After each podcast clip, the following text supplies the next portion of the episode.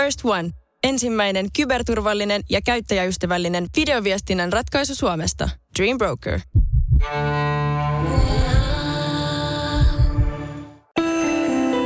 Tämä on Radio Play alkuperäissarja. Ei haukku haavaa tee, sanotaan. Ja edelleenkin tällä vanhan kansan sanonnalla kuitataan yliolkaisesti se, kun joku joutuu kiusaamisen uhriksi. Vaikka tuhansia, tuhansia ja taas tuhansia kertoja on todistettu se, etteivät pahat sanat muka satuttaisi niiden kohteeksi joutuvaa. Pahat ja rumat sanat eivät pelkästään viilä haavan, vaan ne jättävät myös syvät arvet. Siihen kun lisätään vuosia jatkuva fyysinen kiusaaminen, ihmisen jaksaminen on veitsen terällä. Ja siksipä monet kiusatuista päätyvät oman käden kautta tehtyyn ratkaisuun. Mutta kuinka selviytyä kiusaamisesta, joka alkaa alakoulussa ja jatkuu aina aikuisikään saakka? Vuosia kestäneestä kiusaamisesta ja siitä selviytymisestä kanssani on puhumassa Petra. Minä olen Teemu Pastori Potapov ja tämä on Selviytyjät tarinoita elämästä.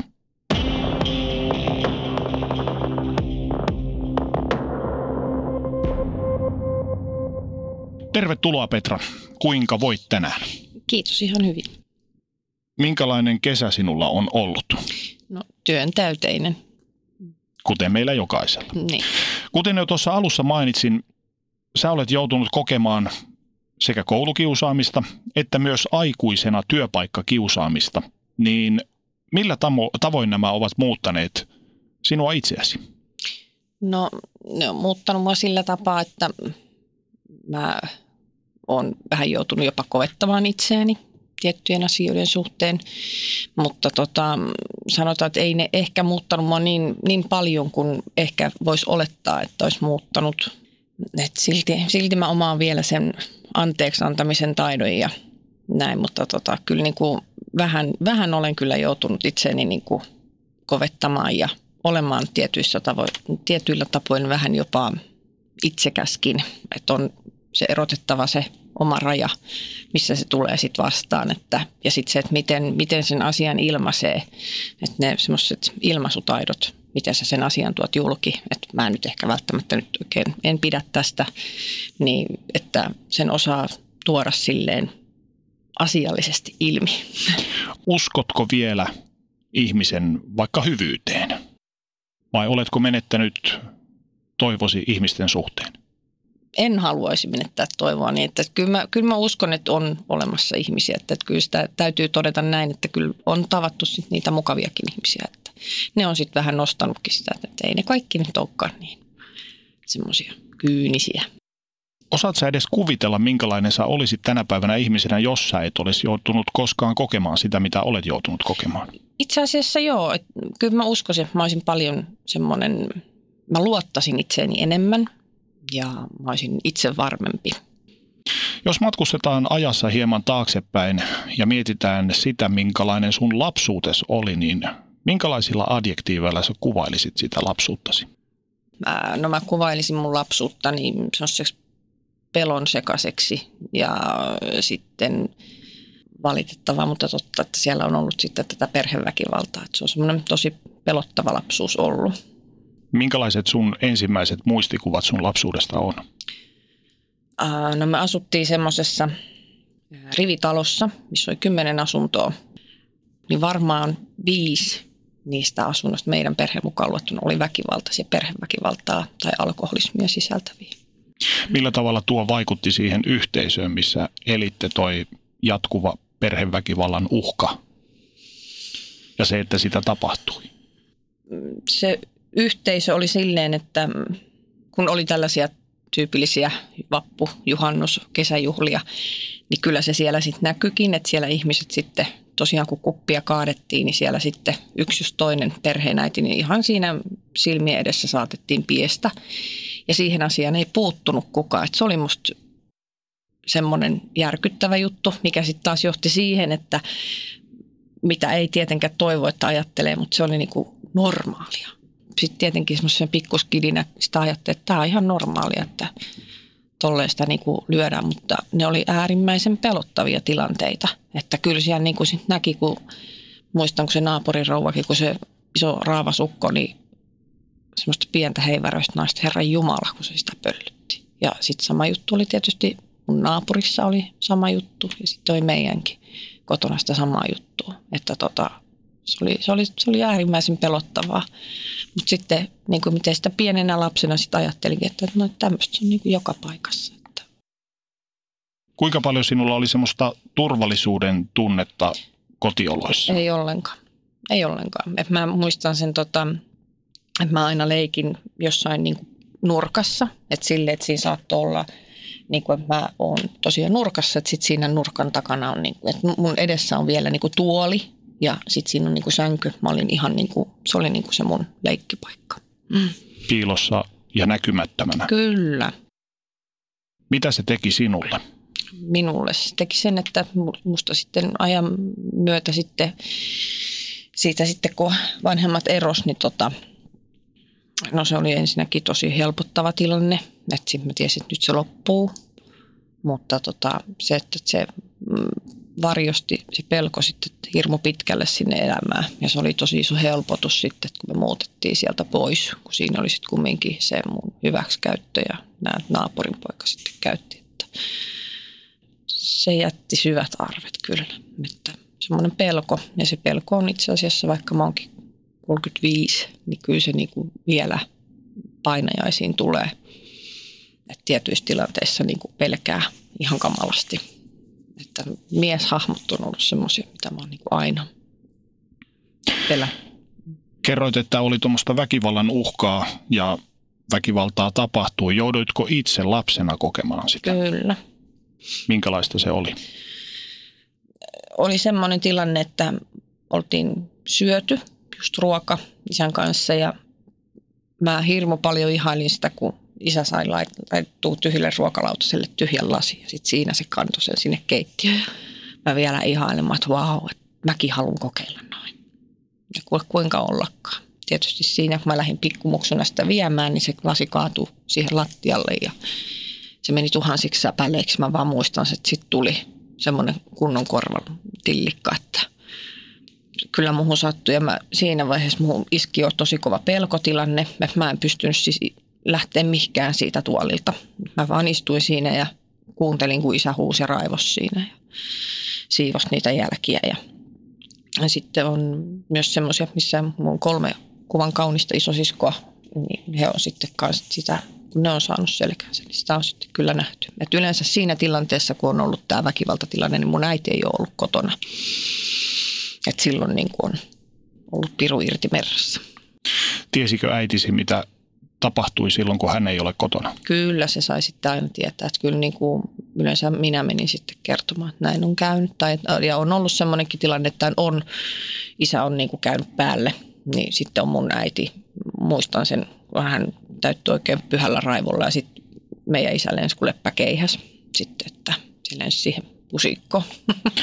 Mitä tuo isänne väkivaltainen käytös teitä lapsia kohtaan, mitä se teki teille sisaruksille? Niin voiko se teitä lähemmäs yhteen?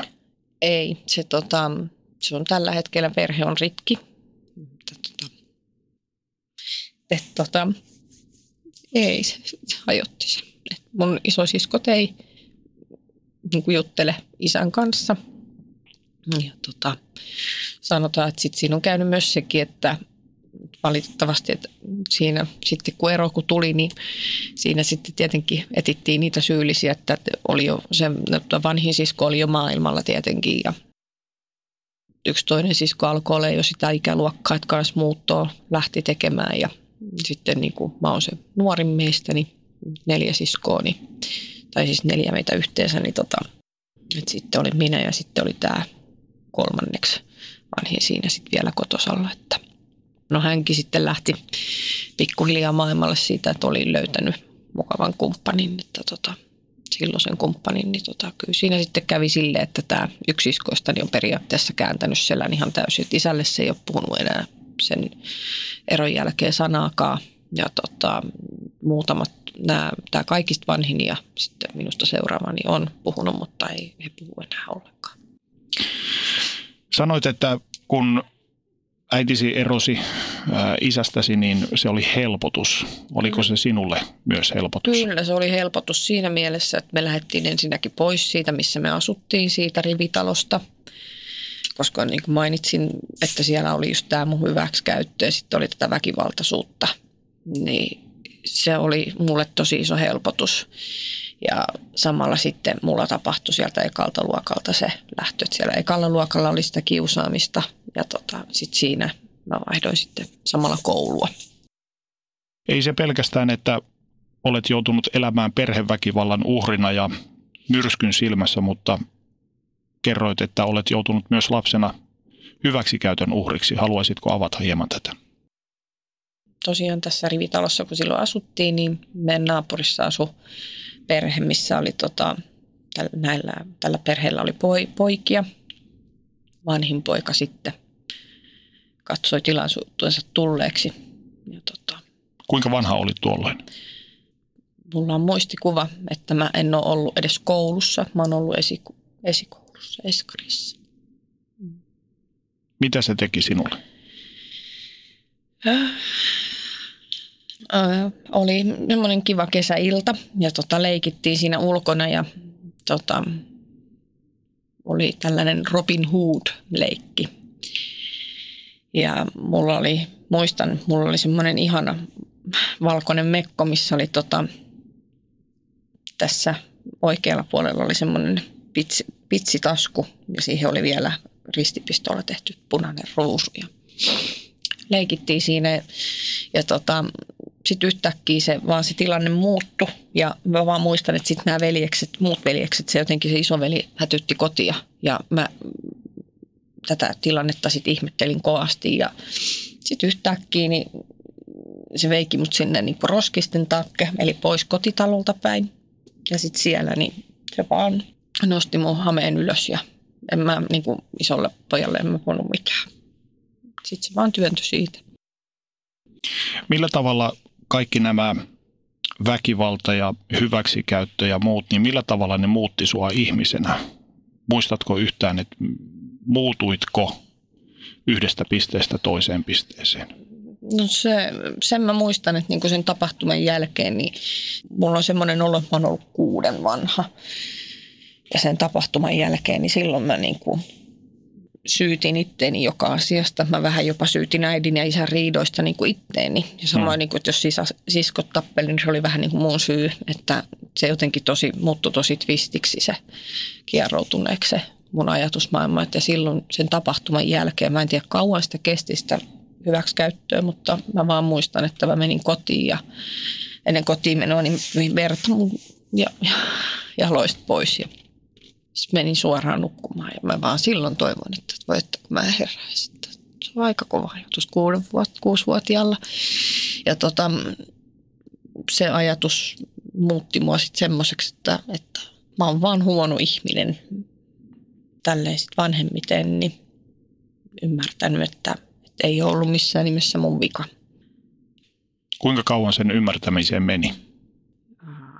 Mun lopullinen semmoinen että oli se koulukiusaaminen ja sitten työpaikka, että se työpaikalla tapahtuma juttu, niin se, se iso pommi siellä, kun se niin pamahti, niin siinä vaiheessa se oli ihan semmoinen selvä merkki mulle, että nyt on niin kuin, mun täytyy tehdä tili itteni kanssa. Et mulla oli niin paljon patoutumia sisällä ja omat, omat ajatukset oli niin semmoiset vääränlaiset.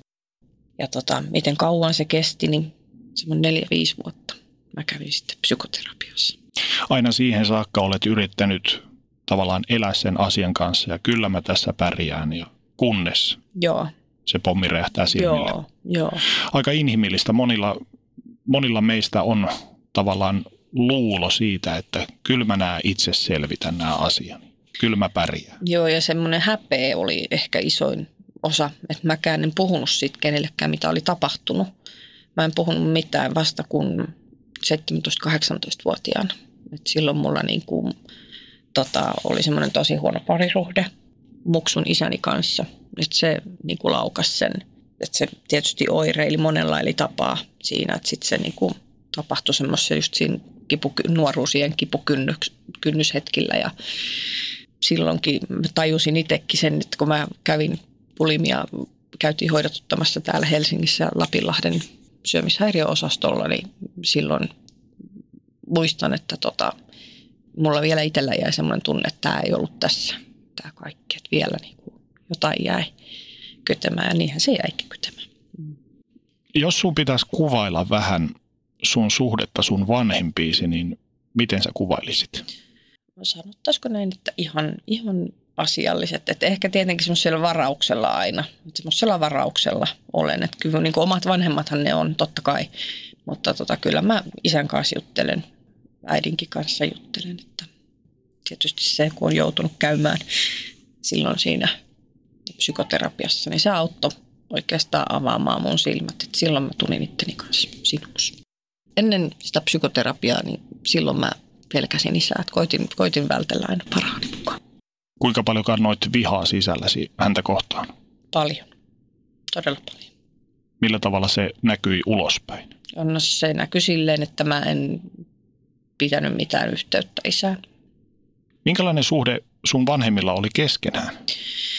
No mun isä oli semmoinen, se on semmoinen ollut aina, että kyllä mun niinku, täytyy sanoa näin, että, että kyllä siellä lapsuudessa on niinku hyviä hetkiä Iskän kanssa. Että iskähän tykkäsi katsoa lastenohjelmia meidän kanssa ja mun paikka oli aina silleen, että kun iskä köllötti sohvalla, niin mä menin sitten sinne kainaloon. Ja me katsottiin aina tota Jaska Jokusta tai Akuakkaa. Mm.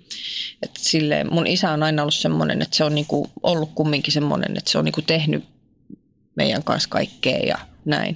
Mutta sanotaan, että mun äiti oli ehkä sitten taas silleen, että se oli ehkä vähän semmoinen pidättyväinen, että just jos iskä ko, niin kuin, ha, koitti halaa, niin älä nyt tuli siellä läpi. No, tyypillinen. Tämmöinen. Minulla on nyt muuta tässä sen pyykkiä. että, että, äiti oli ehkä vähän semmoinen, niin kuin, että no menes nyt siitä. Näin mä niin kuin näen. Mm. Kun he sitten riitelivät keskenään, niin heijastuiko se koskaan sinuun? Toisin sanoen, miten sinä reagoit niihin tilanteisiin tai niissä tilanteissa, kun selkeästi alkaa sytytyslanka palamaan? No se oli se nurkka. Mä menin sinne nurkkaan piiloon. Eli halusit olla mahdollisimman Kyllä, näkymätön? Joo, joo että mä, mä en niin ole siinä. Ette tavallaan joutuisi myös kohteeksi? Kyllä. Aika raskalta kuulostaa elää pienenä lapsena tuollaisessa ilmapiirissä. Joo. Kuinka sä katsoit vanhempiasi, kun sä olit lapsi? Minkälaisin silmin? Pelokkain. Molempia? Mm-hmm. Minkälainen ystäväpiiri sulla oli lapsena? Pieni, tosi pieni. Syystä että? Syystä, että mm, koin aina vähän itseni semmoiseksi ulkopuoliseksi. Olitko ja, yksinäinen susi? Kyllä, joo. Joo. Mm. Vaivasiko se sua koskaan? Hmm, kyllä se mua vaivasi, mutta se oli ehkä just ennemminkin se, että, että kun olin tätä perheväkivaltaa, niin sitten äiti aina silleen, että, että niistä ei saa puhua, hmm. et, et kerro kellekään. Niin jotenkin sit tuli semmoinen, että, että ei niinku, tiedätkö, uskaltanut edes niinku rupea kaveraamaan kenenkään kanssa, että, että ei vaan sitten tule mitään ilmi. Oliko sulla koskaan äh, niin sanottua parasta ystävää? Joo. Minkälainen suhde teillä oli? Se oli tosi hyvä. Joo. Joo. Mitä sait siitä? Mä sain siitä hyvinkin paljon. Se oli tosi kiva leikkipaikka. Se oli semmoinen Laura. Niin siellä mä sitten aika paljon kesäsin. Se oli siinä niin kuin naapuritalo, rivitalossa sitten siellä vähän kauempana. Että siellä oli sitten leikkimökki ja kaikkea. Että se oli semmoinen. Siellä mä koin oloni tosi turvalliseksi. Mä pystyin olemaan niin kuin ihan oma itteni. Että kyllä tietysti se tarkkailut, minkälainen tämä on ja minkälainen se perhe on. Ja, että tota, että se oli, se oli semmoinen hyvä. Päiväkotiin meneminen on pienelle lapselle yksi iso muutos ja niin kuin koko perheellekin, mm-hmm. että tavallaan lapsi on pikkuhiljaa ikään kuin lentää pesästä, mm. että se on yksi askel kohti aikuisuutta mm. tai lapsena nuorena olemista, niin miten sä koit sen päiväkotiin menemisen? Alkuun se oli kauhean kiva jännittävä paikka, hieno iso paikka ja oli kuule kaiken näköisiä mm, paikkoja, oli leikkipaikkoja erilaisia ja muistan siellä semmoisen kun oli näitä tämmöisiä mitään sivuverhoja, kun pystyy niinku tilan jakamaan semmoisia. Ja siellä oli sitten semmoinen upea, missä oli rappuset, että se oli niinku sisustettu vähän niin kuin kodiksi. Ja siellä mä sitten tykkäsin leikkiä, mutta se missä mä siellä leikin, niin se oli aina sitten se nurkka. Mm. Tai sitten siellä niin, kuin niin sanotussa yläkerrassa, sitten mä menin sinne. Ja tota, no sitten siellä oli yksi tyttö, mikä aina nälviä kiusasi ja se oli, se oli semmoinen vähän niin kuin johtaja tyylin, että se osasi niin kuin porukkaa kerää ympärilleen ja sitten kun mä koitin silleen vähän varovasti, että, että voiko tulla mukaan, niin en, en päässyt. Eli kiusaamisesi alkoi jo tuolloin päiväkodissa? Joo, että se periaatteessa siellä, mutta vähän niin kuin jätettiin sitten omaa, oman itteni kanssa ja se ei periaatteessa se ei mua vaivannut, kun mä olin siihen jo silleen niin kuin luonteeltani jo niin kuin tottunut. Että. Mistä sä luulet, että sun ulkopuolelle jättäminen johtui? Se voi olla, että se oli ehkä mussa itsessäkin semmoinen, että mä en vaan halunnut ehkä sitten just, mitä siellä kotona on, niin että jos se niinku tulee jotenkin ilmi, hmm. että tota, vähän niin kuin itteeni syytin sitten, että se on, kun mä oon tällainen, niin Saiko tämä kyseinen henkilö lietsottua muita mukaan siihen vielä tuossa vaiheessa? Kyllä se yleensä kyllä muistaa, että siellä sitten saatiin sanoa, että ei oteta tota mukaan leikkeihin. Mm. Ja sitten kun tuli aika siirtyä ekalle luokalle, niin tämä sama popula oli sitten siellä. Kuinka sun koulutiesi käynnistyi? Minkälaisin fiiliksin sä odotit kouluun menemistä? No se oli ehkä just sitten siinä kohtaa mä odotin, että jes, mä pääsen nyt täältä eskarista pois, että ne ihan tylsä paikka, kun ei ole juu, kavereita.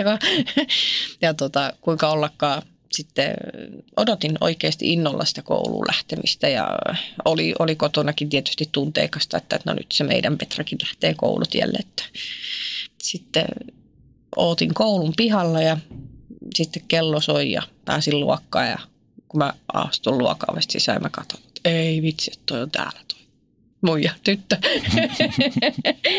että se oli niinku se voika. Ja tota, oli siellä sitten semmoinen Minna, että se Minna oli myös semmoinen hiljainen tyttö, että sen kanssa me sitten oltiin ihan silleen kavereita. Mutta sitten tämä kyseinen, mikä oli siellä Eskarissakin, tämä Likka, niin se sitten sai tälle Minnallekin sanottu, että et leiki Petran kanssa. Eli sinä jäit hänen armoilleen myös tuolloin? Joo, kyllä. Miten sä sulauduit muiden oppilaiden joukkoon vai ei, ei millään tavalla? Ei millään tapaa. Joo. Kuinka sut otettiin vastaan sitten siellä? Vai jätettiinkö sut ihan kylmästi ulos? Se oli myös vähän niin kuin kylmästi ulos, että sitten tämä, just tämä, mikä oli siellä päiväkodissa tämä Alina, niin se teki just semmoisia jekkuja mulle monella eri tapaa. Se saattoi just silleen, että välituntikellot kun soi, niin yhtäkkiä että Petra heittu tänne näin. Ja mä tietenkin olin hirveän iloinen. Mä ajattelin, että hei, että toi niinku haluukin niinku leikkiin mukaan. Mitähän silloin asiaa. Ja no kuinka ollakaan, kun se sitten saikin sen mut jekutettuun, niin se lähti haneen ja meni sisään ja ensimmäisenä opettajalle, että Petra tulee myöhässä, että se vaan huitelee ja tekee tuo kaikkea. Sitten kun mä yritin opettajalle selittää, että hei, että tämä nyt itse yllytti mua, niin ei se opettaja vaan sano, että huono selitys hmm. omalle paikalle. Minkälaisia nuo ensimmäiset kiusaamistapaukset oli? Oliko ne ton tyyppisiä ulkopuolelle Joo, jättämisiä, tommoista. mutta missä kohtaa tuli fyysisyys mukaan? Mm, no fyysisyys tuli sitten sille, että oli oli tietysti talvi, siinä leikittiin pihalla, niin sitten saattoi tulla niin kuin lumipalloa, tosi jäistä lumipalloa ottaan tai muuta, että, että se oli sitten semmoista ikävää. Et tietysti ne sattui ja sitten oli semmoista tönimistä. Ja sitten mä tietenkin koitin olla, että no, näyttää, että ei, ei satu, vaikka sattui ihan oikeasti tautisen paljon niin kuin henkisesti. Pikkuhiljaa se kuori alkoi kasvaa. Joo, Miltä nuo ensimmäiset kiusaamistapaukset tuntui susta? Minkälaisia tunteita ne herätti sinussa? Mm, no se just se semmoinen syyllisy- syyttämisen tunne oli aika kova, että, että se, se, että mitä kotona on ollut ja sitten mitä se naapurin poika teki, niin, nää, niin sitä niin kuin itse, että, että se vaan niin kuin on semmoinen, että näin se niin kuin on. Se, mm. näin se vaan menee, että mä oon tämmöinen luuseri ei, ei musta niinku kukaan pidä ihmisenä. Kerrotko koskaan opettajille tai vanhemmillesi siitä, että mitä joudut kokemaan? En, mä en uskaltanut kertoa, koska mä olin ihan varma, että, että se tietää sitten Koivuniemen herraa sitten. Sinulle? Niin. Miksi? No ehkä, ehkä mä just se semmoinen, että kumminkin mä olin vähän semmoinen rasavillityyppi, että, että sitä sitten automaattisesti ajattelin, että se on niin kuin mun vika. Oletko koskaan jälkikäteen miettinyt, että olisiko kuitenkin pitänyt kertoa? Kyllä, olisi pitänyt kertoa ihan rohkeasti. Onko sitä kautta tullut, sitä kautta tullut paljon semmoista itsesyytöksiä? Mm, on siinäkin tullut sit sitä semmoista, että, että voi, voi pöliä, miksi, miksi mennyt sanomaan. Että se on sitten semmoista lapsen omaa höpsöyttäkin, että ollut siinä sitten kyllä pelissä. Että. Missä kohtaa noi ala-asteen kiusaamiset loppuivat? Ne loppu, kun eka luokka päättyi ja äh, todettiin, että mulla on myös lukihäiriö. Mm. Että tota, se oli myös niin tietysti yksi osa sitä syytä, kun mä en pysynyt jengin mukana. Mm. Sille asialle kanssa naurettiin tosi paljon, että Petra ei osaa lukea, Petra ei osaa kirjoittaa. Ja tota, se loppu sitten siihen muistaakseni 92 vuoteen, että silloin just vanhemmatkin eros. Ja se tarkoitti sitä, että me muutettiin pois sieltä rivarista, mikä oli iso helpotus. Ja sitten mä tiesin, että nyt tulee lähtö tästä koulusta pois. Mutta se, että mihinkä kouluun, niin se oli sitten niinku erityiskoulu. Ja se kun tietysti levisi sitten siellä luokassa, niin sehän oli sitten semmoinen, että Petra on vammainenkin kaiken lisäksi. Että. Mitä toi teki sulle? No se kasvatti tietenkin semmoista vihaa. Että sitten tuli semmoinen, että enhän mä ole niinku mikään vammainen. Että mä oon ihan normaali ihminen. Tekikö koskaan mielesi vastata samalla mitalla takaisin? Usein. Miksi et tehnyt sitä? No ei se olisi ketään auttanut. Mm. Mm. Kiusaamisi loppui tuohon ensimmäiseen luokkaan, mm-hmm. mutta se kuitenkin jatkui sitten sun siirtyessä yläasteelle. Joo, se ja rupesi sitten jatkumaan, kun vanhemmat kun eros. Meidän äiti otti oman tyttönimensä ja sitten mä otin kanssa sen mun äidin niin kuin tyttönimen itselleni. Mm. Että siitä entisestä sukunimestä luovuttiin, mikä sitten taas toisaalta se toi. Mä itse ajattelin silloin, että okei, että ihan uusi minä. Joo. Uusi sukunimi, ei niinku kukaan tunne. Uusi paikkakunta, kukaan ei niinku tunne. Ei ollenkaan.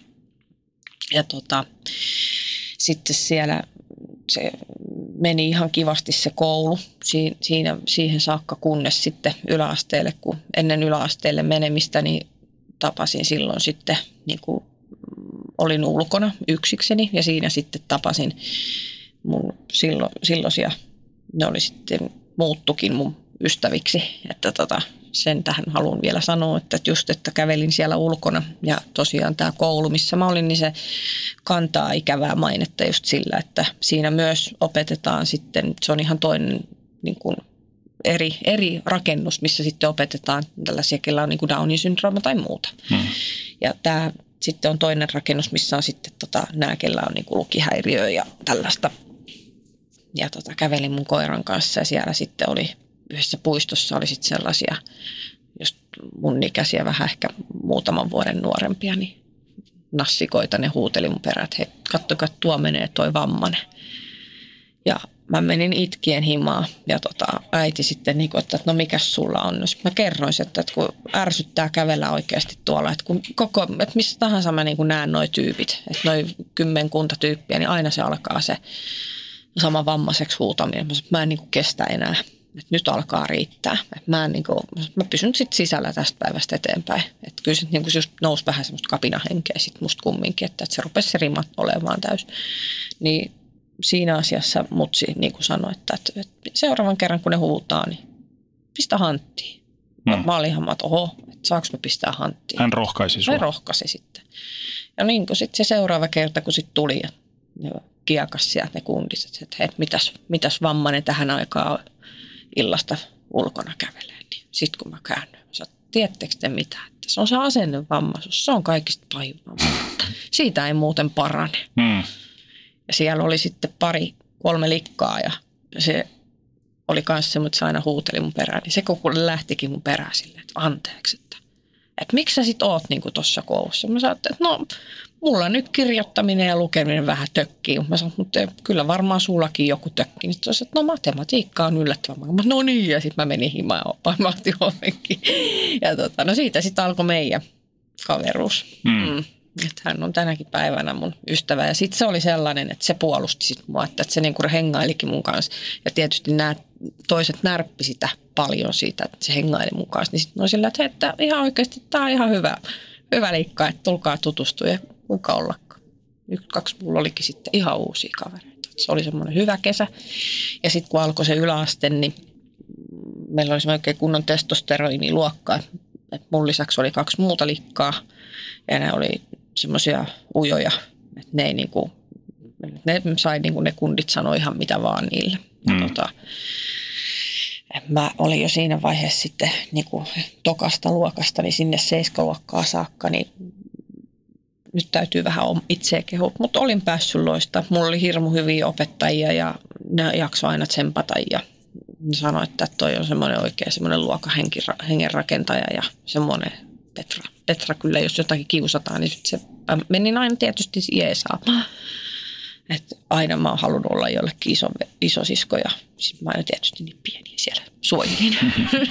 ja, tota, ja, ja, no sitten tosiaan sinne seiskaluokalle kun mentiin, niin pysyt samat luokkatoverit ihan sinne seiskaan saakka. Ja sitten yksi kysyi multa, että hei, että, että ootko sä Rajamäistä kotosi? Mä olisin, että oon mä valitettavasti asunut siellä. Sitten se heitti sen mun hyväksikäyttäjän nimen. Mm-hmm. Onko se asunut sun naapurissa? Mulla no, nousi niinku piikit pystyyn. Mä olisin, että valitettavasti. Niin se mun hyväksikäyttäjä oli sitten niinku tälle kundille kertonut asian. Ja mitä halveksuttavalla tavalla, että että Petralta saa. Mm-hmm. Muistan, että mä vaan itkin luokassa ja sitten niinku, mä niinku tapahtui just se, että mä lamaannuin, mä en pystynyt liikkumaan. Mä vaan niinku kuuntelin sitä, kun se niinku latelee siellä sitä, mitä se oli se kertonut se jätkä. Noin helppo makkara toi Petra. Hei hitto, siinä vaiheessa mä olin ihan silleen, että nyt. Sitten tulikin opettaja just sisään ja sitten se olisi, mitä täällä tapahtuu. Ja sitten se niinku oli silleen, että ei, ei sanonut se opettaja, että mitä sä itket. Ja mä sitten niinku en saa sanaa suusta, niin mä vaan sanoin, että toi jätkä nyt ihan oikeasti kerjaa verta nenästä. Sen mä sain sanotuksi. Ja tota, mä vaan muistan, että jotain siitä tuli niinku seksuaalisista hyväksikäytöksistä, raiskauksista puhetta. Ja mä, se on vaan mun niinku sumussa. Sitten mun opettaja sanoi vaan tälle, että jos noin niinku jollekin lapselle on tapahtunut, niin se on ihan äärimmäisen vakava asia – se ei ole mikään leikin asia, se ei ole sen lapsen syy, että se on oikeasti, sillä puhutaan nimikkeellä rikos. Ja se jäi mun mieleen. Ja mä lähdin kotiin, niin siinä vaiheessa niin kuin, sit rupesi niin kuin taas sisällä pulppumaan ihan jotain uutta. Triggeröikö toi yksi tämä kyseinen hetki, niin sitten taas semmoisen kiusaamisen kierteen, minkä kohteeksi jouduit? Kyllä, joo, se triggeröi sen siihen, että, että mähän olin huora Mä olin meidän luokan huora. Mm-hmm. Mm. Et sitä, niin kuin sanoit, se oli oikein testosteroiniluokka, että siellä oli kundeja kymmenen ja kolme likkaa, niin se oli sitten semmoinen. Minkälaista sun päivittäinen koulunkäynti oli tuon jälkeen? Se oli sellaista, että jossain sitten, jos mä tulin väl- välitunnilta sisään, niin jätkät saattoi yksi se kyseinen kundi, mikä sitten puhu, niin se saattoi ottaa ja ihan kourimaan. Sitten siinä vaiheessa mä latasin sitten takaisin mä sain, yleensä huusinkin siellä koulukäytävistä, että älä, älä, älä jumalauta koske muuhun. Että sitten kun mä menin siitä opettajalle sanomaan, niin sitten opettaja niin otti sen kahden keskisen puhuttelun. Mä en tiedä, mitä siellä oli puhuttu, mutta tota, tietenkin se vaan sitten lietsoi muitakin kundeja sitten, että, että se oli varmaan vaan se perusasia, Petra on halpa makkara, mikä on niin kuin, mm-mm, hyvää päivää. Kuinka kauan tuota kesti? Sitä kesti siihen saakka, kun jätkät lähti pois koulusta ysiltä. Minkälaista toi aika oli sulle elää? Helvetillistä. Sitä semmoista läppimistä, läpsimistä, tönimistä ja kyllä siellä sitten, kun sitten tuli tietysti yksi uusi poika lisää, niin se oli sitten eri heimon jäsentä, perussuomalaiset ihmistä totta kai, mutta se oli sitten semmoista, se oli siltä ihan semmoista fyysistä lyömistä, että oli sitten niin kuin ihan mustelmia kädessä tai jaloissa, että kun se tosiaan potki. Ja sitten just kun tämä, mikä sitä oikein lietso sitä Petra on tällainen mikä on, niin tämähän oli sitten niinku vähän se semmoinen, mä itse loin tämmöisen kuvan, että se on sen vahtikoira. Että kun mä pistin sille jätkille kam- ja sille jätkälle kampoihin, niin tämä sitten tuli ja saattoi fyysisesti sitten kiskasta litsarilla tai potkasta. Kuinka paljon opettajat puuttuivat tähän? Näkivätkö he koskaan, mitä tapahtui? Ei, ei nähnyt, ei nähnyt, mutta sitten oli, oli semmoinen tilanne, että meille tuli sijaisopettaja ja se just sattui tulee siihen luokkaan, kun se näki, kun tämä Pauli vetäisi mua sitten lättyä, niin silloin se niinku kiakasi, mitä sä teet. Et ei, ei, ei, ketään ei saa lyödä ja kaikista vähiten niinku naista tai, tai niinku tyttöä kautta naista. Et jos sun mieli jotain tekee mennä lyömään, niin me vaikka iskee tuohon puuhun nyrkkiin tai jotain muuta. Että, tota, Mikä se, vaikutus sillä oli? Se tilanne laukesi. Sitten mä sain olla koko koulupäivän rauhassa. Mutta tota, sitten se oli sitä, että mä yleensä menin kotiin ja mä saatoin itkeä vaan mä en halua kouluja. Ja äiti oli sitten tietysti, että minkä takia. Kun mä mm. vaan sanoin, että mä en niin oikeasti kestä niitä jätkiä. Ja tietenkään, että äitihän ei tiennyt sitä syytä. Sitten tässä kohtaa oli niin kuin tämä kolmanneksi vanhin isosisko. Tietysti sitten oli silleen, että no, mikäs nyt meidän pikku Pekkistä vaivaa, että kerras nyt. Sitten kun mä niin kuin kerroin, että, että kun ne huutelee tollasia vähän jopa inhottavia seksuaalisia juttuja, niin no eihän mä niin kuin mitään ole tiennyt, niin sitten se antoi mulle pari semmoista vinkkiä, että, että heitäpä jätkille toi takaisin tai jotain muuta. Että kun se ei ollut kauhean kivaa, että kun tuut välitunnilta, niin mun reppu on levitettynä lattialle ja terveyssiteitä liimattuna pulpettiin ja sitten äh, vahakynällä punasta siihen terveys... ah, se oli kyllä. Oireilitko millään tavalla kyllä, noiden jälkeen? Kyllä, mä oireilin sille, paniikkikohtauksia tuli ja mä olin yleensä siellä nurkassa. Menin nurkkaan itkee ja sitten oli semmoista mm, heijaamisliikettä mä tein kovasti. Et se, oli, se itku oli semmoista tosi lohdutonta. Yleensä aina sitten sen itkun jälkeen mä muistan vaan, että mä oon sitten nukkunut. Oliko muissa oppilaissa niin sanottuja hiljaisia hyväksyjiä, eli niitä, jotka ovat ikään kuin kiusaamista vastaan, mutta eivät uskalla viitsi tai jostain muusta syystä sanoa mitään? Mm, kyllä. Tuliko heistä kukaan sanomaan sulle mitään, että tämä on väärin, vai ei. pelkäsivätkö he itse joutuvansa kohteeksi? Mä veikkaan, että ne pelkäs eriten just tämän, tämän, tämän niin sanotun tämän Lietsojan uhriksi, koska se oli luokan pisin jätkä ja tosi raamikas, niin ei sille uskalla kukaan oikeasti mitään sanoa. Että se oli, että siellä oli semmoisia muutamia hiljaisia hyväksyjiä kyllä. Mistä sä olet noista vuosista eniten katkera? Tai olit? Tai oletko edelleen? En ole katkera, en ole katkera.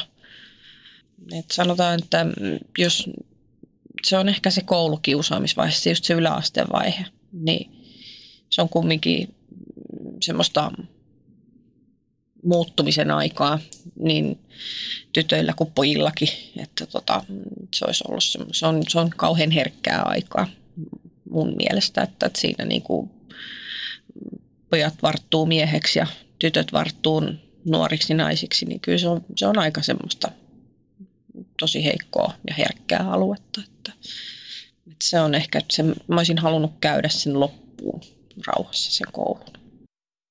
Miten sä reagoit kaikkeen tähän, mitä sulle tehtiin, mitä sulle sanottiin, fyysinen, henkinen kiusaaminen? Muutuitko ihmisenä? Ehkä se fyysinen muoto alkoi olla sitten sellaista, että mä en pahemmin syönny. Että just kun semmoista niin kuin nimittelyykin oli just, että huoraläski tai jotain, että ihan normaali, ihan normaali sopusuhtainen tyylislylleröinähän mä olin. Että, että semmoinen itse inho sieltä sitten alkoi nousea. Että sen, sen mä niin kuin huomasin itsessäni, että se muutti mua semmoiseksi, että mä vaan inhosin itteeni entistä enemmän. Se laukasi sussa myös bulimian. Joo, sen lopullinen laukaisu tapahtui siinä vaiheessa, kun mä lähdin ammattikouluun. Mitä tapahtui? Kerrotko vähän? No se tapahtui silleen, että se mun hyväksikäyttäjä oli yllättäen siellä ammattikoulussa. Tosin, että hän oli juuri mun käsityksen mukaan lopettanut sen. Sitten mä myös tapasin mun silloisen niin poikaystävän ja tota, se oli sitten sellainen, että se rupesi aika paljon mun ulkonäköön puuttumaan. Ja alkuun mä ajattelin, että no, että toi nyt on tuommoista vähän niin kuin se yrittää olla kova. Mutta lopulta kun mä kuuntelin sitä tarpeeksi kauan, niin muistan seisoneeni peilin edessä ja katsoin itseäni ja totesin, että se, että mä oon elänyt tällaisessa tollaisessa paikassa, missä ei pienen lapsen kuuluisi elää. Mä oon käytetty hyväksi. Mä oon joutunut katsoa, kun äiti on saanut lättyä, mun siskot on saanut lättyä, mä oon saanut lättyä, niin, ja koulumaailma on ollut ihan yhtä helvettiä. Että, mun kohtalo maailmassa on vaan, että mun pitää satuttaa itteeni ja että maailma vihaa mua. Mm. Ja sitten tietysti kun oli eka poikaveri, tietysti ei ihan pelkkä kädestä pitäminen riitä, niin sen mä veikkaan, että se oli sitten se, että kun mä en, mä en niin kuin lähtenyt siihen kättä pidemmälle leikkiin, niin mä veikkaan, että se oli ehkä sitten semmoinen. Kuinka paljon sulla noiden vuosien aikana tuli itsetuhoisia ajatuksia? Tosi paljon, tosi paljon, että, että sanot, se oli se 16-17 ikä oli sitten semmoinen, että sittenhän mulla alkoi se pulimia. Ja tota, sitten sen just se tietysti toinen osaa kompata siinä vieressä sanomalla, että, että ei sua kukaan kattele, sä oot niin, sä oot niin saatana ruma, että tota, ihan turhaa sä itsellesi niin yrität mitään tehdä, että ei kukaan tuollaista kattelisi. Sitten se lähti se mun pulimia ja sitten vaan muistan, että oli, oli tosi synkkä hetki ja sitten koitin itseni pistää oman käden kautta pois päiviltä.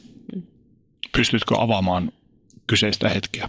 Se on oikeastaan mulla aika pimennossa. Mä en paljon muista siitä mitään. Et muistan vaan, että suunnittelin, että mä en puhunut siitä kenellekään mitään. Mä, asuin, mä olin 17, kun mä asuin yksin jo. Ja tota, mulla oli se mun koira, että sille mä olin,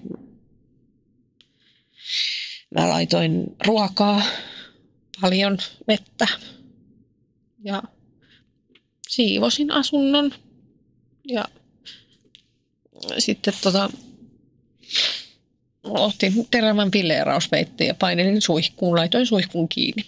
Ja tota, sitten tein viillon. Ja tota, sitten sit on ihan mustaa. Sitten mä en niinku muista enää. Mutta tota, sitten tämä mun äh, itse asiassa jouduin kaverille, kaverilta kysymään, että mitä, muistatko sä sen tilanteen, niin se sanoi, että hän muistaa ja se kertoi sen, että tilanne oli silleen, että se oli tullut mun oven takke, oli pimpotellut, koputellut tosi kauan ovea ja mä olin kuulemma tullut avaamaan sen silleen kylpytakki kiinni ja seissy puukka kädessä siinä, että ja verta vuotavana, että, että sitten se oli vaan niin kuin työntänyt mut sisään ovi kiinni ja siinä mä olin kuulemma sitten sanonut, että mä haluan lähteä hoitoon, että nyt ei, nyt ei ole ihan muomit alkaa katoamaan laaksosta tyyliin. Mm. Sitten äiti, äiti tuli siihen ja sitten se alkoi se paranemisprosessi. Miten elämäsi kehittyi tuosta eteenpäin? Se kehittyi sille hiljaa hitaasti ja tota, just, just sain ammattikoulun käytyä läpi, että tota, siinäkin oli silleen, että kävin ihan sitten, aloitin sen ammattikoulun, että se kolmas luokka meni ihan niukin naukin läpi, että se eka luokka ja toka luokka ammattikoulussa oli semmoisia, että siellä oli kaksi opettajaa, mitkä niinku usko muhun, kun mä olin itse silleen, että mulla on tää, mä oon ollut tuollaisessa koulussa ja se koulun main niin meni mun yllä koko ajan. Ja moni opettaja oli silleen, että sä et pääse tätä koulua läpi. Mutta tota, nämä kaksi opettajaa oli sitten semmoiset, mitkä niinku kannusti mua ja mä pääsin siitä koulusta läpi. Ja sitten tota, ajattelin, että pidän pienen välivuoden, niin siinä asiassa mä oon mun isää arvostanut. Mun isä tuli mun tykö sinne mun kotiin ja sitten se sanoi mulle, että keitäpä tyttö kahvia isällesi. Mä keitin ja tota, sitten se vaan sanoi, että kuule, että sä saat itse päättää omasta elämästäsi, miten sä haluat. Ja se sanoi, että mutta työttömäksi et ala. Että töitä on tehtävä. Että minä en sinua auto, jos päätät työttömäksi jäädä. Että tota, töitä on aina tehtävä. Ja se oli semmoinen, että se on mun isältä jäänyt semmoinen hyvä niin kuin ohje ja neuvo. Ohje nuora aina. Ja tota, niin mä sitten pääsin töihin ja aloitin tepparilla työt. Ja siellä mä sitten törmäsin tosiaan elämäni ekan kerran työpaikkakiusaamiseen myös. Että tota, se oli semmoista hiljaa hidasta toipumista itseni kanssa ja rakensin itseäni uudelleen ja Näin, mutta kunnes sitten tultiin tähän. Mennään siihen ihan kohta. Mm-hmm. Minkälainen prosessi tuo pikkuhiljaa kerän aukeaminen sulle oli? Toi parannamisprosessi, minkälaisena sä sen muistat itse? Äh, se oli, oikeastaan se oli tosi ahdistava ja inhottava, koska siellä oli paljon sit tällaisia myös minun kaltaisiani anorektikoita, pulimikkoja, erilaisista syömishäiriöistä kärsiviä ihmisiä. Ja tota, ne oli vähän semmoisia jopa toivonsa menettäneitä tyylisiä ihmisiä, että kaikki, aika moni sanoi, että ihan turhaa täällä ollaan, että ei tästä ikinä parane. Mikä sut erotti heistä? Mä päätin, että mä paranen.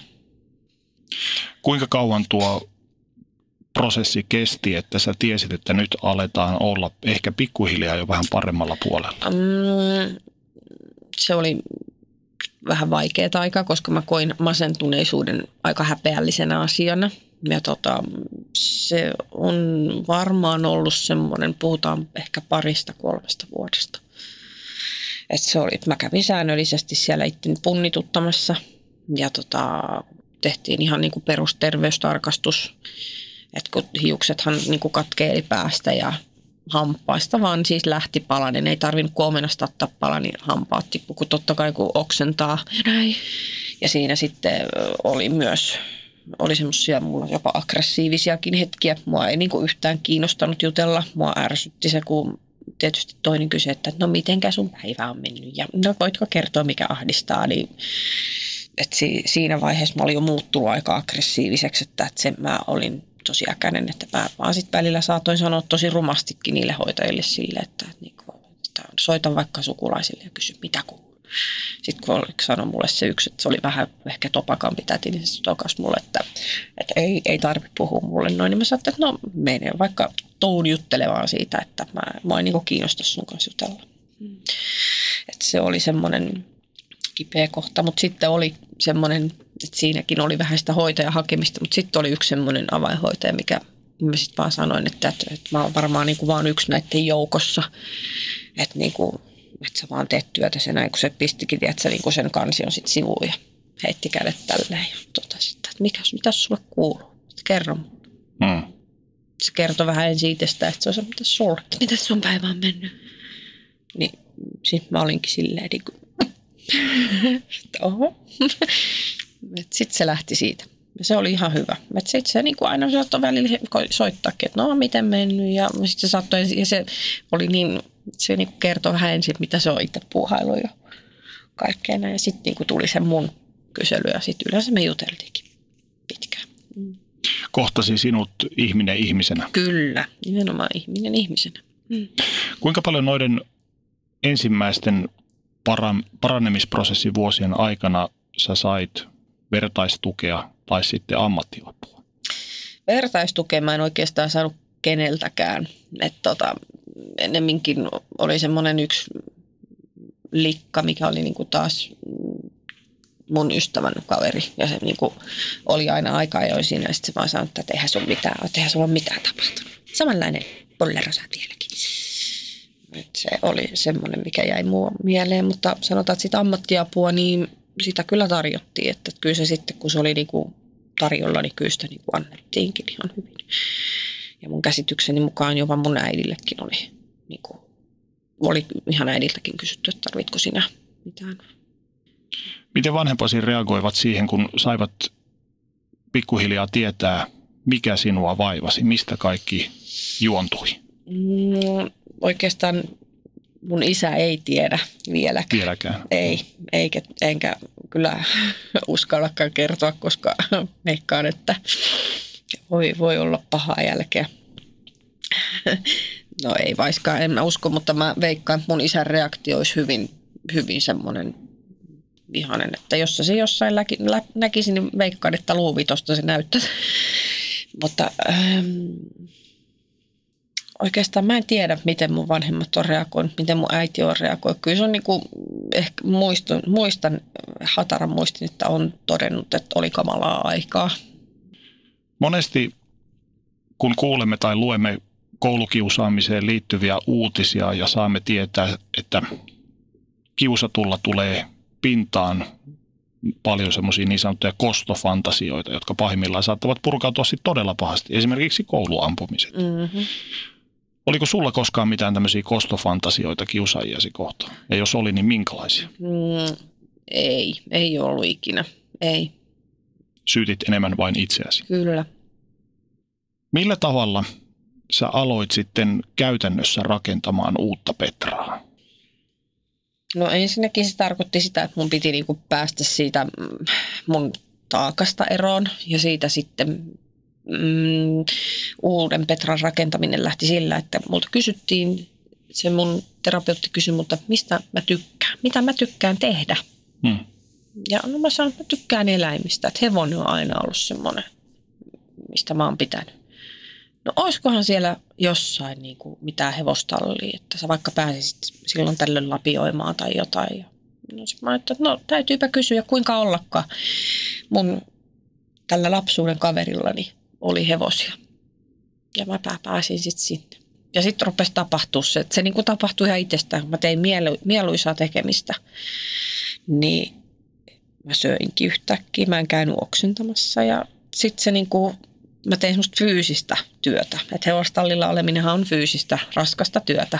Ja tota, mutta se paras palkintohan on sitten se, että sä saat rapsutella hevosia ja Terapiaeläimiä. terapiaeläimiä. Kyllä, hevosestahan sanotaan, että se on taakan kantaja. Mm. Ja kuinka ollakaan mä sainkin sieltä tosiaan sitten täältä Niinalta niin itselleni hoitoponin. Hulda. Ja Huldasta mulla on kaikista parhaimmat muistot. Että tota. Ja se on siis se, mikä oli ihmeellistä, niin mä muistan, mua ahdisti yhtenä kesänä. Mä menin sinne tallille kaikesta huolimatta. Pakotin itseni menemään. Mä menin sinne laitumelle ja Niinan mutsi oli himassa ja se vaan sanoi, että joo, hepat on laitumella, me hake sieltä, että tota, hoidat vaan hulin kuntoon ja lähdette menemään. Ja tota, mä menin sitten hakemaan se ihan järkyttävä ahdistuskohtaus iski ja mä, mä en niin kyennyt tekemään mitään siellä laitumella, mä vaan istuin ja itkeen nyhjätin. Ja tämä mun hoitoponi, niin se näkikin, että mä olin ahdistunut. Ja se tulikin siihen ihan liki ja hevosellahan on semmoinen tyyli, että se rupeaa hengittelemään. Se niin kuin rauhoittaa ja sitten pörisyttelee. Niin se tuli ja paino nenänsä kiinni tähän mun poskeen ja hengitteli oikein syvää ja sitten niin päästi semmoisia rauhoittavia ääniä. En mä tiedä, en mä siinä varmaan kauan itkenytkään, se tuli siihen. Se oli ihan lähellä, ihan koko ajan. Se ei lähtenyt mihinkään. Kuinka kivulias ja kuinka vapauttava prosessi sulle toi sun paranemisprosessi oli? Um, no sitten kun mä olin tosiaan siellä työpaikkakiusaamista kun oli ja se kun sitten laukasi sen lopullisen pommin, että mun oli pakko tehdä itteni kanssa sitä tiliä, niin siinä vaiheessa mä koin sen tosi vapauttavaksi. Kun mä, mulla oli semmoinen tosi ihana naisterapeutti, niin mä kuvailen sitä ihmistä sanalla pikkumyys. Se oli niin tomera ja pelottava täti, mutta se oli tosi tomera. Ja se oli semmoinen, että se potki muhun tosi paljon, että me mentiin niin syvälle sinne. Puhutaan psykoterapiasta ja mä olin siinä vaiheessa yksi huoltaja äiti, niin siinä mut ensinnäkin pistettiin nurkkaan, mikä oli mulle kaikista pahin tilanne, mitä voi ikinä olla. Ja tota, sitten kun ruvettiin selvittämään näitä työpaikkakiusaamisjuttuja, niin silloin se ilmoitti mulle, että kun aloitetaan psykoterapia, niin yleensä siinä vaiheessa ilmoitetaan sosiaalitoimistoon, mikä tarkoittaa minulle, siis tarkoittaa huom, minun kielessäni, että tahat lapsi otetaan pois. Mm. Mä oon ihan terve, ei mulla ole mitään. Sanoin, no sit sulle sä et tule kunnossa. Ja mä sanoin, mä en lähde mihinkään juttelemaan ennen kuin te lupaatte mulle, että mun, mun muksu saa olla mun kanssa. Että mä en, niin kuin, ei, ei sitä, sen jos viette, niin sitten se on niin kuin ihan, se on soronoro homma, että mä en siedä ajatusta, että mun, mun yksi elämäni tärkeimmistä ja ylpeimmistä asioista, niin sen joku toinen perhe ottaa, että ei, ei, ei missään nimessä. Niin se oli semmoinen, se oli se mun vapauttavin hetki, että siinä vaiheessa, kun sitten se niin kuin tajusi, että okei, että nyt toi nainen leviää seinille, niin tota se sitten, sitten käytiin semmoinen keskustelu, missä tota, ne totesi, että, että annetaan olla. Että se kokee sen noin ahdistavana, että reaktio on noin vahva, että, tota, että se ei suostu mitään tekemään. Et siinä vaiheessa oli sitten semmoinen, mm, se kesti neljä vuotta se vaihe silloin. Se oli semmoinen tosi vapauttava. Sulla oli monen vuoden tauko kaikesta tölvimisestä ja kiusaamisesta, mutta tosiaan joudut kokemaan myös aikuisiällä sitten työpaikkakiusaamista. Kyllä. Kuinka kaikki alkoi? Kaikki alkoi siitä, kun mä olin tosiaan, aloitin työskentelyt Tepparilla mun ensimmäinen työpaikka.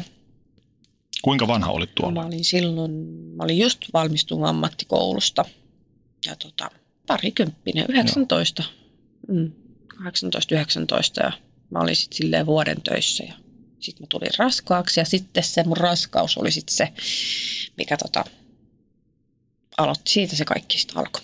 Uh-huh. Mun työtunnit vähennettiin ja mä tosiaan jouduin ihan puille paljaille.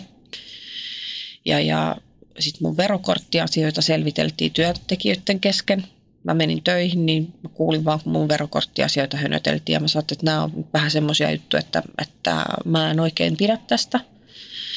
Ja tota, sitten tietenkin aamupahoinvoinnit ja kaikki tällaiset, kun tuli, niin siitä sitten tietenkin naiset väänsi hienoa spekulointia että on muka sanonut, että mulla selkä särkee. No eihän mulla ollut mitään mahaa vielä silloin. Mä sanoin, eihän tässä mitään selkäsärkyjä voi ollakaan. Ja tota, että siellä niin kuin väännettiin ja käännettiin monen, monenmoista eri juttua ja lopulta sitten kun se vatsa rupesikin kasvaa, niin mä rupesin sitten mä rupesin saamaan ennenaikaisia supistuksia ja tota, muistan sen yhden tilanteen, että olin töissä ja tuli tosi huono olo aamupahoinvointiin.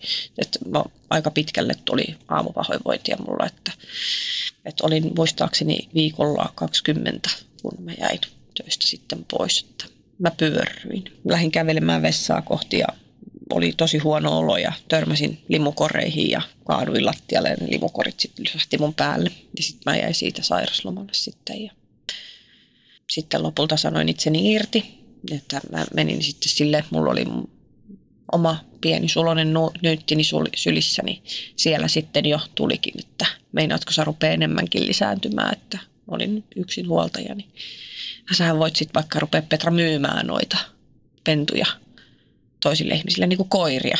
Niin se oli semmoinen, niin että mä niin oikeasti pöyristyn. Mä en saanut sanaa susta. Se, se, sen mä vaan sain sanottua. Mä sanoin, että no mä en ole niin julma, että en ole mikään koira. Että, että se oli semmoista tosi julmaa vitsiä sieltä päästä. Ja sitten lopulta mä sanoin itteni irti, niin tämä esimies sitten ilmoitti mulle, että mä teen kaikkeni Petra, että sä et vastaisuudessa tuu saamaan töitä.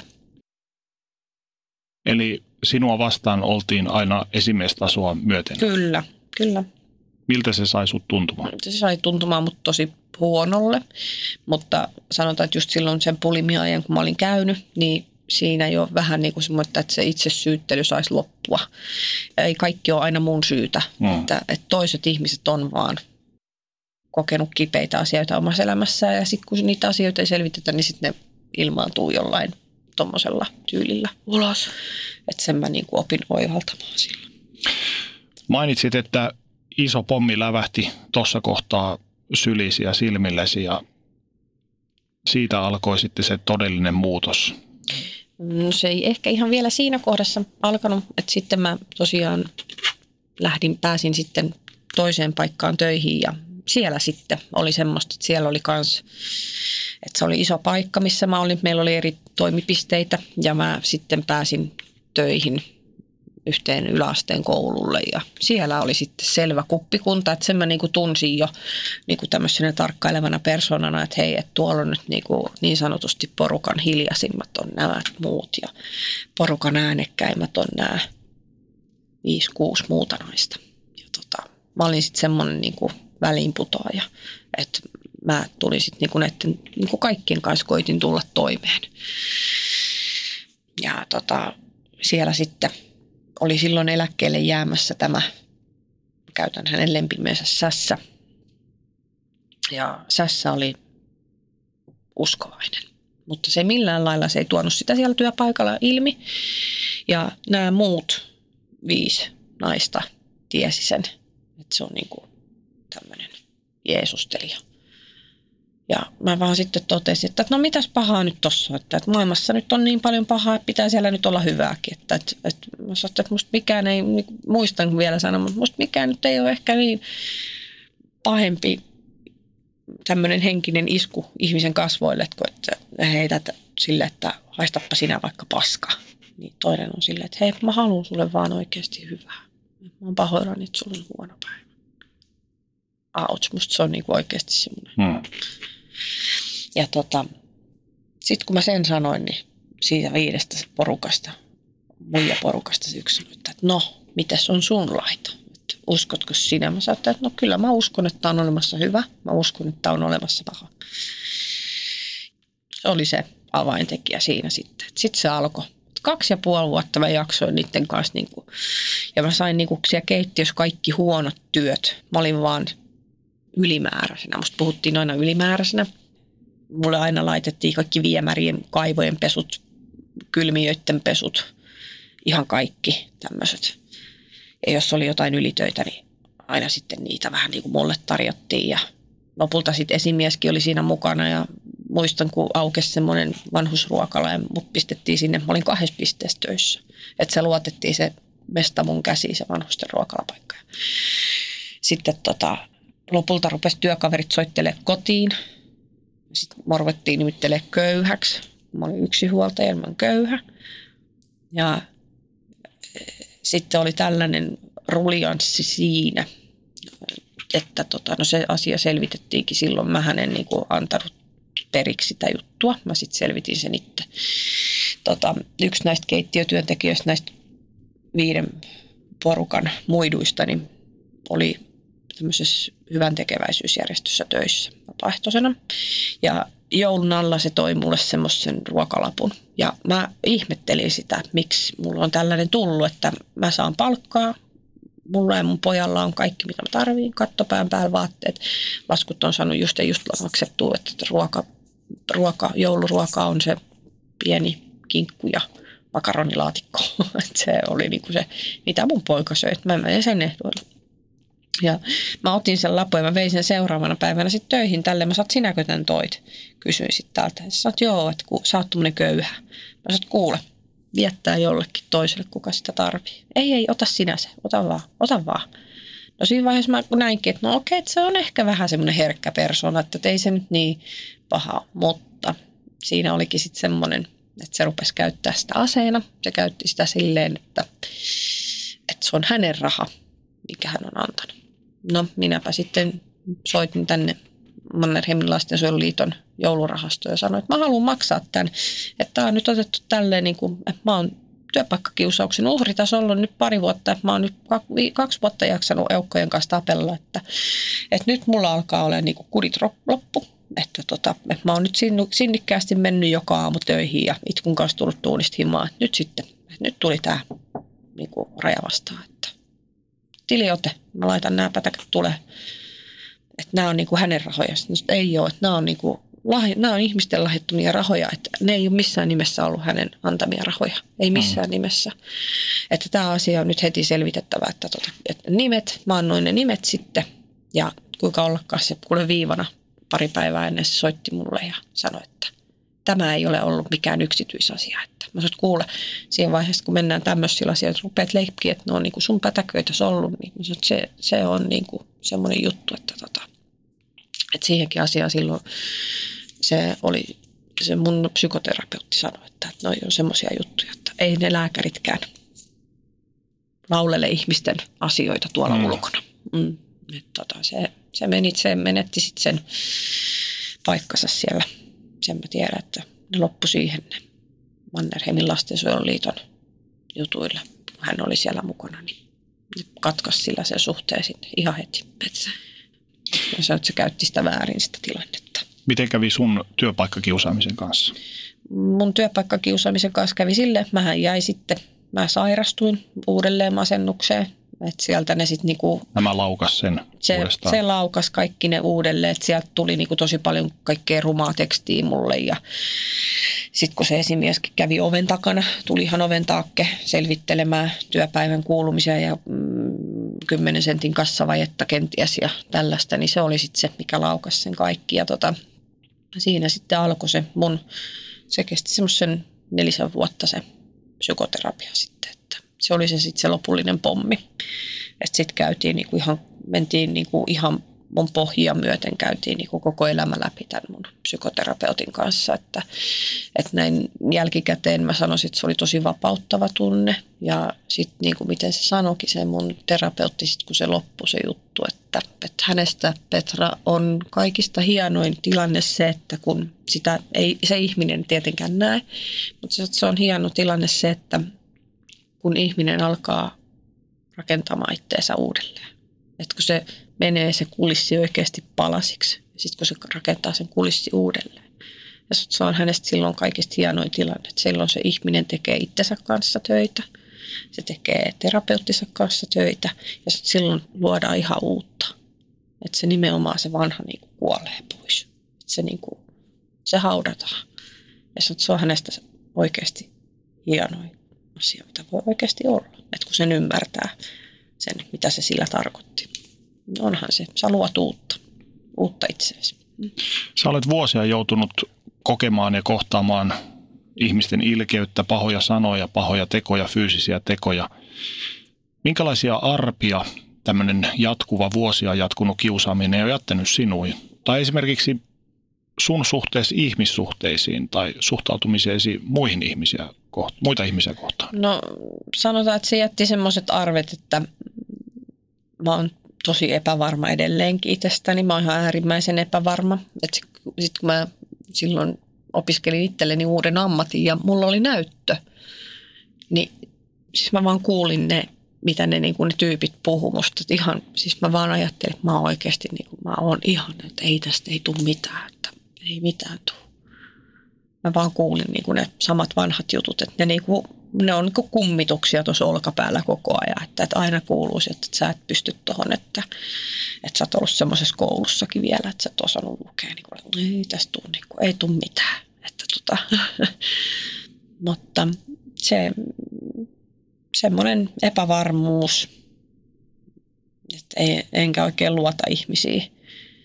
Ja semmoinen hirveä ylisuojelu tietysti omaa lasta kohtaan. Mitkä ovat sun vahvuuksia tänä päivänä? Onko mulla vahvuuksia? Ainakin se, että sä olet rohkeasti kertomassa tässä kaikesta. Sanotaan sitten, että mä oon rohkea. Hmm. Näin jälkikäteen, jos mietitään sua ja tavallaan myös muita tämmöisiä kiusaamistapauksia, niin koulukiusaamista kuin työpaikkakiusaamista, niin koetko sä, että esimerkiksi sun suhteen niin aikuiset tekivät kaikkensa? Kyllä mä koin, että silloin, silloin niin kuin tämä mun psykoterapeutti teki kyllä ihan kaikkensa. Se teki ihan kaikkensa ja mä oon sille ihmiselle kyllä kiitollinenkin siitä. Kyllä se teki. Mutta tota, sanotaan, että silloin kun niitä kiusaamistilanteita kun selvittiin, niin kun se menikin, tiedätkö, niin kuin ensin sä etenet esimiehelle ja sitten siitä sä menet niin kuin päällikölle ja näin, niin miten se menikin niin korkealle sinne portaisiin, niin se oli musta niin kuin ihan uskomatonta, että miten se niin kuin menikin niin pitkälle, että se meni niin ylös. Mutta, mutta sitten kun se oli se itse selvittämistilaisuus, missä niin kuin kaikki ne työpaikkakiusaajat istu ja minä istuin ja sitten oli tämä mun terapeutti ja lääkäri.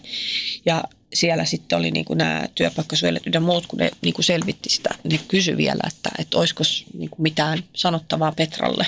Kukaan ei sanonut yhtään mitään. Ja sitten tota, mun vuoro, kun tuli, niin mä sanoin, että mä oon pahoilla, niin mä joudun tuomaan tämän. Mutta kun mä oon kokenut näin, niin te ette voi kiistää sitä, mitä mä oon kokenut niin kuin tämän työpaikan mestan suhteen. Niin siinä vaiheessa mä koin sen, että voi vitsi, että mä niin kuin hävisin tämän homman, että tästä ei tullut mitään. Tiedätkö, kun mun terapeutti tuli sieltä, että tässä kohtaa mä pyydän kiinnittämään kaikki huomiota näihin työpaikkakiusaajiin, tämä hiljaisuus Tämä on uhkaava. Tämä on mm. tosi uhkaava tilanne nyt Petralle.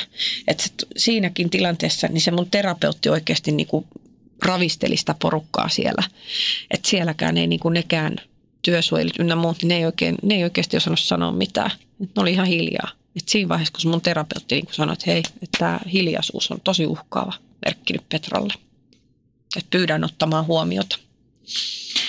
Miten sinä entisenä koulukiusattuna ja työpaikkakiusattuna, niin jos mietitään esimerkiksi oppilaiden vanhempia, mm. mistä he voisivat tunnistaa, että kaikki ei ole nyt ok? No, kyllä se niin kuin mun mielestä se semmoinen lapsen käytös, ja, ja sitten se pitäisi olla kiinnostunut siitä, mitä, että kyllä sitä aikaa oikeasti löytyy, kun sä vaan haluat sitä aikaa. Tämä on mun mielipide vaan, että tota, että niin kuin jutella sen lapsen kanssa, että se avoimuus olisi hirveän tärkeää pitää yllä.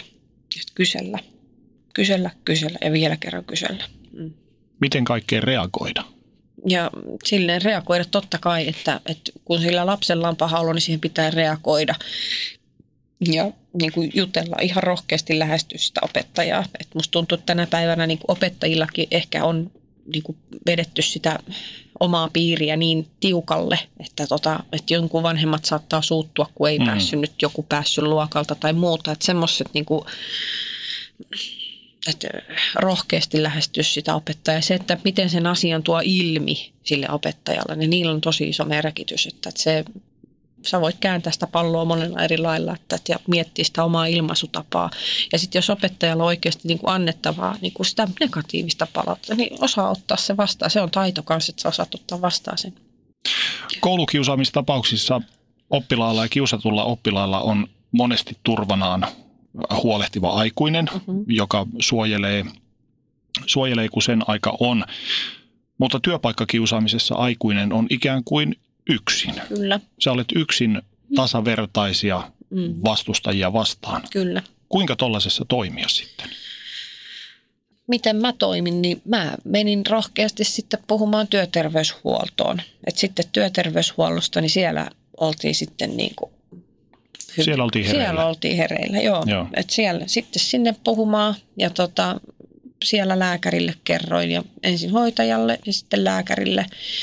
Ja lopulta, kun ne hommat rupesi etenemään, niin, ja sitten jos niin kuin näytti just sille, niin kuin munkin kohdalla se silloin oli sille, että se oli aika työpaikkaa kääntynyttä porukkaa, että se olisi musta oma inside-porukkaa, niin sitten kylmästi liittoon, omaan liittoon yhteys.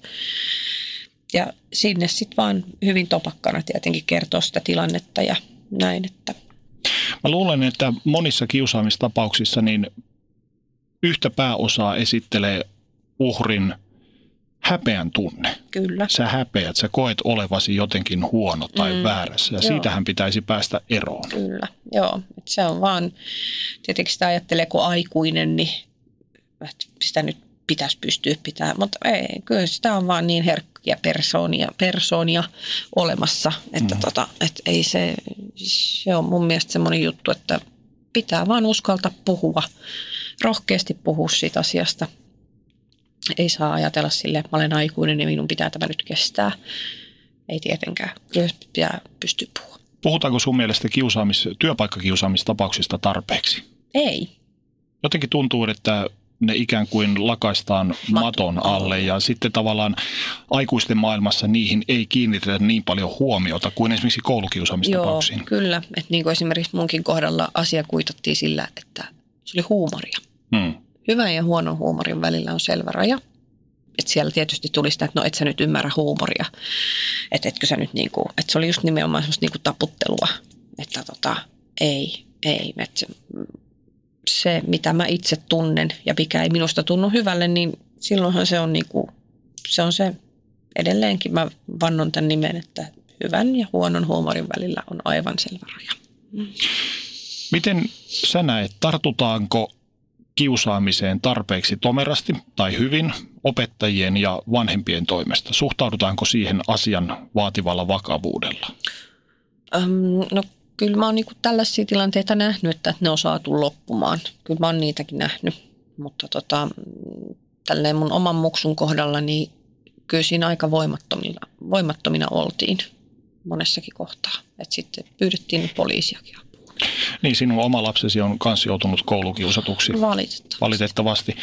Minkälaisia tunteita se on herättänyt sinussa? verrattuna niin kuin mun tilanteisiin, siis tähän lapsen tilanteisiin, niin mä oon ollut entistä raivokkaampi. Et mä oon ollut tosi raivokas. Et se on ollut se nimenomaan semmoinen karhuemo sitten, että on ollut ärisemässä. Mm. Onko se tuonut pintaan vanhoja muistoja? Kyllä, ehdottomasti. Kyllä, kyllä. Onko se samalla antanut sulle ikään kuin noin sun kokemat asiat aseita nyt toimia tätä vastaan? Joo, se, sen mä oon niinku oppinut, ne on semmoisia, että tämmöisissä tilanteissa mun, olisi, mun kuuluu toimia näin ja sitten mä toimin niin kuin näin. Sitten mä oon niin kuin saanut ihan semmoiset uudet perspektiivit siihen, että, että missä kohtaa mun pitää niin kuin oikeasti olla ja missä kohtaa mä saan myös sanoa, että minä, minua tämä tilanne ei miellytä, että, että näin on ollut. Mutta sitten nyt tämä meidän paikku uusi muutto, niin hän on nyt saanut olla toistaiseksi tämän vuoden rauhassa. Me ollaan paljon saatu lukea lehdistä ja varsinkin yleisöosastokirjoituksista siitä, siitä että monesti kiusatut joutuvat nöyrtymään, lähtemään koulusta. Kiusaajat saavat jäädä sinne edelleen. Minkälaisia tunteita se herättää sinussa? No mun tunteena se herättää tietysti sen, että mun mielestä se olisi sit sen kiusaajan pitäisi lähteä. Mutta tota, tässä sitten tulee ehkä tämä mun tämmöinen kiltteys, että sitten mä kumminkin mietin, että minkä, mitä, mitä on tapahtunut, että kiusaajasta on tullut kiusaaja, että sekin sitten viestii sitä pahaa oloa. Että mun mielestä sekin tarvisi siinä vaiheessa apua, että tota, sehän on apuhuuto myös hänenkin suunnalta. Että, että tota, siis kyllä mulla se vahvasti tulee, että siinä vaiheessa sen pitäisi vaihtaa koulua. Onhan se silleen sit ikävä tietenkin, että tota, joutuu vaihtaa kouluun ja ihan uudet piirit, mutta toisaalta se sitten taas, se voi ollakin sitten semmoinen, että se ymmärtää sitten sen semmoisen, että se, siinä tulee se semmoinen fiilis, että kylläpä mä olen piini, kun joutuu uuteen paikkaan. Että, mm. että niin kuin munkin poika, kun joutui uuteen kouluun, niin kyllä se vaan oli vuosi sitten, se oli ihan, ihan säpäleinä koulun pihalla, että, että muistanko se niin oli, että äiti mä en pysty menemään tonne. Ja mä tietenkin koitan siinä olla silleen vedet silmissä, että menet vaan, rohkeasti vain, menet vaan. Että jo ottaa jätkät riskiin, jos sun päälle käy, että, että on, on pituutta jo kumminkin teini, teinipojalla jo reippaasti, niin mä että kyllä ottaa oikeasti riskiä, jos lähtee tulemaan. Mitä sun mielestä pitäisi tehdä, jotta tilanne olisi kouluissa ja työpaikoilla parempi? No mun mielestä niihin tilanteisiin pitäisi puuttua ja vaatii semmoista, just semmoista avoimuutta, että jos niinku se lumipalloefekti nimenomaan estää. Että, tota, että sen mä oon itselleni luvannut, että, tota, että jos mä niinku näen työpaikalla kiusaamista, niin kun sehän on siihen kuuluu puuttua just se semmoinen, että jos sä näet, sun pitää mennä kertomaan siitä esimiehelle. Ja tietysti sä voit sanoa esimiehelle senkin, että, että älä mainitse, että minä olen nähnyt. Että tietenkin saa pyytää esimiestäkin olemaan valveilla, että, että huomioiko sä tämän. Että, tota, että kyllä se on semmoinen, että siihen pitäisi ihan rohkeasti aina vaan puuttua. Ja sama juttu on niin kuin koulussakin, että se vaan pitäisi aina rohkeasti mennä puhumaan. Ja jos ei pysty koulussa puhun, niin ainakin omalle vanhemmalle sanoa, että mikä on ja miksi ei pysty. Ja se, että, että ei missään nimessä, niin kuin, jos on kiusattu, niin että, että eihän sen syytä ole se, miksi että se on tyhmä tai muuta. Että eihän se, se on vaan silloin sitten itsellä sillä kiusaajalla niin paha olla. Nyt jos mietitään sitä Petraa, joka on joutunut leikkimään nurkassa, ollut näkymätön, piilossa ja tämän päivän Petraa, niin miten sä näkisit, minkälainen kehityskaari tässä on ollut? Vaikea kehityskaari. Tota. Mutta jos niin kun mietitään sitä, niin kyllä, kyllä mä silti niin itsessäni semmoisen ihan fiksun, fiksun jalat maassa oleva tyypin näen, että ainakin vaan vetovoima pitää mun jalat maassa. ja sanotaan, että hyvä, että olisi tietysti voinut, olisi voinut tietysti käydä pahemminkin. Kiitos Petra, kaikkea hyvää. Kiitos Teemu. Ehdottomasti maailmanluokan syöpäsairaala. jo viikossa. Vastuullinen ja täysin Siellä on suomalainen. ihana henkilökunta ja Mä tunsin, loistavaa että asennetta. nyt ollaan syövänhoidon aallonharjalla.